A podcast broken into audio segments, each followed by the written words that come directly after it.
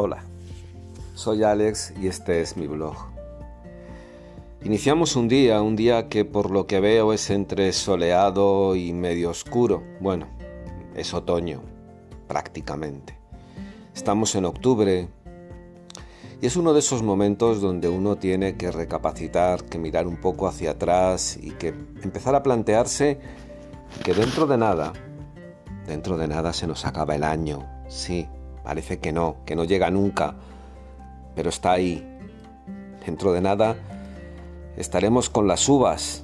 Sí, el tiempo pasa, por lo menos para mí, yo, yo no sé a ti. A mí el tiempo tengo a veces la sensación que me, que me vuela. Y tengo estos momentos o estos días donde echo un poco la vista hacia atrás. Ayer tuve la noticia de que, de que Jesús Quintero falleció, el loco de la colina. Eh, hay muchos jóvenes que no lo habéis podido ver, pero era un maestro de la comunicación. Dicen que hizo de los silencios el arte, un comunicador capaz de quedarse callado, mirando entre una mirada pícara, fija, inquisidora, un tiempo corto, pero que parecía abrumadoramente largo. Es la única persona que he notado, que he visto, que hacía del silencio arte, con esos primer plano que le ponían directamente en la cámara. Entrevistó a figuras de primer orden, pero antes de que en Crónicas Marcianas se empezaran un poco a sacar, bueno, a utilizar o usar o como se quiera llamar, porque tampoco era directamente usar, era dar notoriedad a ese movimiento que se denominó friki, era otra televisión, era otro tiempo, él los puso ante el micrófono, personajes del pueblo, especiales, eso sí, pero del pueblo, anónimos en un principio, no, se puede pensar en el Risitas, ni en el Cuñado, ni en Pocín, ni en tantos otros, ni en tantos otros, sin notar que pasaron por el primero, que él les hizo la primera entrevista. Un verdadero comunicador, un maestro de la comunicación. Nos ha dejado, no pudo vencer a lo que nadie puede vencer, que es el paso del tiempo, 82 años, bueno, pues el fin de ciclo, el fin de ciclo. Él tenía ese punto de no querer envejecer, de, de tener siempre un aire distinto, bello, a su manera, a su forma. Pero el tiempo pasa para todos y es algo que, que por desgracia lo tenemos que, que asumir. Pero se ha muerto un maestro, un maestro de la comunicación, que descanse en paz. Recordado y yo creo que si vas a verlo en YouTube podrás ver esa magia que él tenía. Es más, me gustaría que lo hicieras porque te vas a dar cuenta de esa magia. ¿Y en el mundo qué ocurre? Pues seguimos con guerra, sí, continuamos, no, ha pasado. Eh, parece que la teníamos ahí un poco como medio perdida y de repente Zasca se levanta otra vez con con la amenaza de lo que nos podía hacer temblar, que es la guerra nuclear. Vamos, como en plena Guerra Fría. Sigue esa especie de mandala de que una guerra nuclear no, nunca la puede ganar nadie, con lo cual dentro de lo horrible es como una especie de protección, porque el que lo tiene ese poder sabe que no, no se puede ganar una guerra así. No hay vencedor, y todos serían vencidos. Eso es lo que directamente nos protege, pero, pero quién sabe, porque al final es apretar el botón de una persona que tiene que tener ciertas características de ser de una forma especial y bueno, está en manos de, personas que quién sabe por dónde pueden derivar.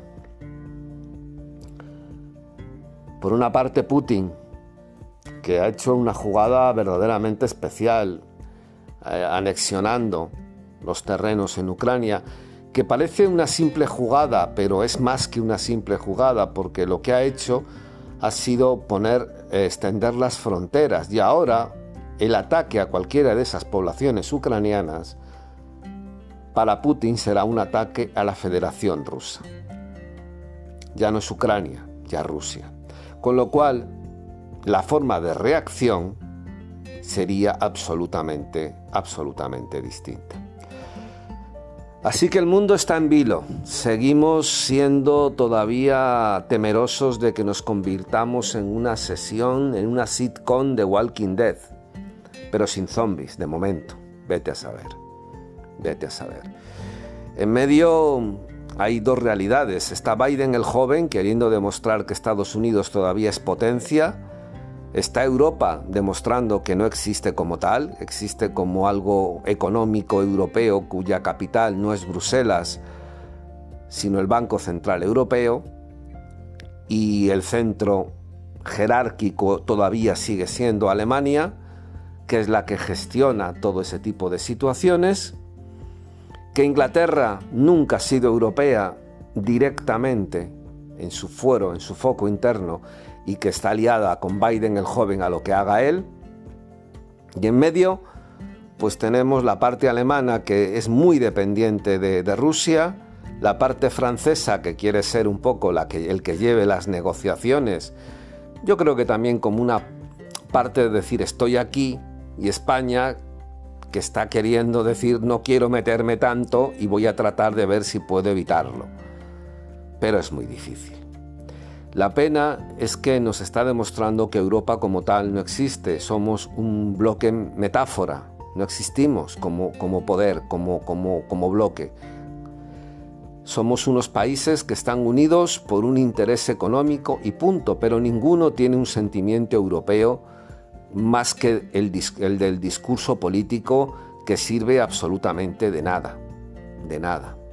Con lo cual la situación es difícil, porque no solo se está dando lo que está ocurriendo entre Putin y Zelensky, sino que por medio está quien lleva, quien manda, quien rige, qué, qué potencia, qué potencia es la que dirime y dirige ahora mismo el mundo. Estados Unidos, China por detrás, Corea del Norte que sigue tocando las narices, impulsada también un poco por China que la pique y dice, venga, haz como un amago de cohetes sobre Japón a ver qué pasa. Y el mundo sigue con miedo. Nos hemos despertado también con una caída del trabajo, con una destrucción del empleo, con un aumento del paro, que ya venía de agosto, que fue eh, el mes de agosto, que siempre había sido un mes tremendamente productivo, bueno, pues en, en plena efervescencia, donde decían que el nivel turístico había subido de una manera brutal, fue el peor mes de agosto en años, a nivel de trabajo, a nivel de empleo, con lo cual hay que hacérselo mirar. Seguimos con presupuestos, seguimos con los independentistas por un lado, el gobierno con otro, Podemos que sigue con su propia lucha de género que no sale, no parte de ahí directamente, con el intento de Yolanda de crear una pseudo izquierda a la izquierda, pero más centrada que la izquierda, en fin, un lío. Y la gente. ¿Y la gente qué es lo que hace la gente? La gente, yo os lo digo, tiene miedo. Se levanta, ve ocupaciones, ve asesinatos, ve gente con machete, eh, tiene miedo. Ve facturas, ve la parte del trabajo, ve que gente que tiene trabajo no puede llegar a fin de mes o tiene que apagar directamente las luces, o gente que tiene temor porque tiene una calefacción central que no puede controlar porque es del todo el bloque y que le van a exigir pagar más dinero. Todo maravilloso, ¿verdad? Todo dentro de un orden dentro de un orden precioso y maravilloso. Yo personalmente, ¿qué siento? Tristeza. Me siento menos libre que antiguamente. Siento que en un mundo donde parece que todo el mundo sale y se y puede libremente decir cómo debe ser tratado, mirado, vestirse, como seguimos con los mismos mantras, anti-bullying, anti no sé qué, bueno, pues veo que eso no se produce, que es simplemente, que es simplemente una situación de propaganda. Qué maldita propaganda, porque sigue ocurriendo lo mismo. La gente sigue viendo realities, tiene miedo de informarse, tiene miedo. Y una sociedad, cuanto más miedo tiene, más violenta se vuelve. El miedo es un propagador, es un incitador a la violencia. Los más violentos siempre han sido los más cobardes. Si tenemos en cuenta eso, pues ya nos podemos dar cuenta mm, con qué tenemos que estar peleándonos cada mañana. Seguimos con la mascarilla solamente para el metro, para el transporte público, que ya no sé qué sentido tiene cuando sales de ahí y, y compartes el aire sin mascarilla con cantidad de personas, pero bueno, vete a saber. Hay un repunte otra vez, pero es lógico, se ha instaurado, lo bueno es que no afecte, no afecte, se va a transformar o se está transformando, a no ser que ocurra algo muy contrario como una especie de gripe. Y parece que se nos ha olvidado ese momento cuando todos queríamos estar más unidos, cuando todos estábamos pasando por esa situación. Qué pena que no hayamos sacado consecuencias. Si la culpa la tienen los políticos, pues sí, la tienen. ¿Qué le vamos a hacer? Me gustaría decir que es el tiempo, que es el, no sé, que es el aire, que es las, las estaciones. La culpa la tienen los políticos. Una sociedad cuando está temerosa, cuando tiene miedo, cuando, cuando se encuentra mal, no la puedes gestionar con mensajes continuos de odio, porque estás gestionando esa violencia, estás gestionando ese odio. Pero actúan de esa manera. Les importa el escaño. Y ahora que vienen elecciones municipales y autonómicas, previa a las generales, lo que significa que vamos a vivir un año de promesas, de ilusiones y sobre todo de mentiras, de muchas mentiras. ¿Y la iglesia? Pues la iglesia sigue desaparecida en combate para agarrar lo que tienen claro es que independientemente del gobierno que esté, tienen que estar a favor y haciéndole la ola porque de alguna manera se tienen que seguir se tienen que seguir beneficiando. Aunque les den, aunque les golpeen, aunque les ninguneen, da igual. Estar ahí haciéndole la pelota para tratar de seguir beneficiándose. Ahora ya hablar de temas como Irán, ya hablar de temas como eh, la ley educativa, eso ya no, eso ya no, no sea que molestemos a alguien. Qué pena, qué pena. en fin, un panorama que se abre hoy, para mí, martes, y para vosotros Deciros nada más una cosa. Lo único que podemos, que tenemos, es un poder que es el del voto. Y es un poder importante. Sí, evidentemente, un político, un senador va a seguir cobrando, teniendo ese sueldo de por vida. Eso está claro. Pero tenemos la posibilidad de moverles el sillón. No la desaproveches. Mira, piensa los mensajes, no te deje llevar por documentales pagados por todos que son políticamente eso, campañas que se las gestionamos, aunque te aparezcan como documentales maravillosos, medios realities, de alguien que le gusta más la cámara y le gusta más mirarse al espejo que a Narciso. Y piensa quién quieres que rija estos tiempos que van a ser más complicados todavía.